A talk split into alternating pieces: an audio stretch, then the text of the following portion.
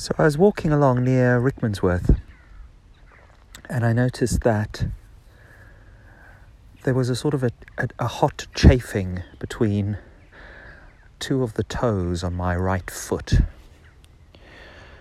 The toe that's adjacent to the pinky and the middle toe, whatever that one's called. And I realized that if I just let them chafe and continue to heat up, they would blister in some way.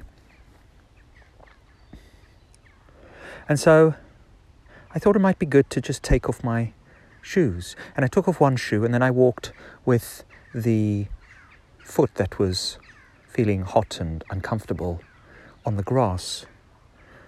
And then I thought, well, why not just take off both of the shoes, really hiking boots, and walk down this grassy path as,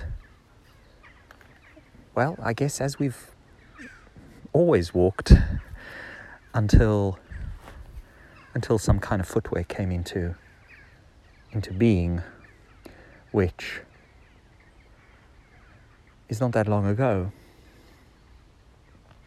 And as i walked along even occasionally though being sort of stabbed in the foot by the odd stone that I hadn't seen. Everything sort of settled, and my feet felt more grounded, literally grounded, in the grass and the earth.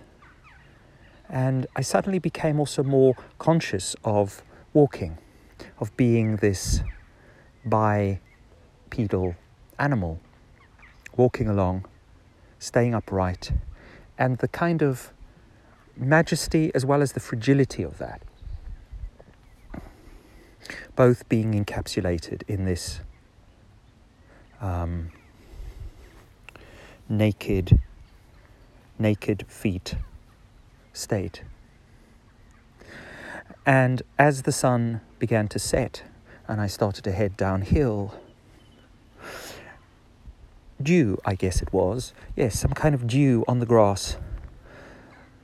Bathed my feet somewhat, so that they were being aired and bathed and supported, cushioned, uh, gently rubbed by this carpet of grass, this carpet of nature, each follicle each spear, each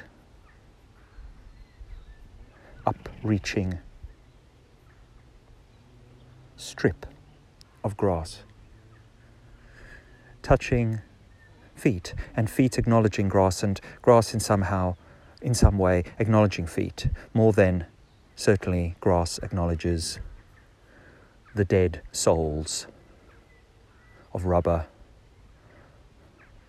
or whatever else we make our heels from these days. And that felt like an incredible solace for five minutes, and it still does.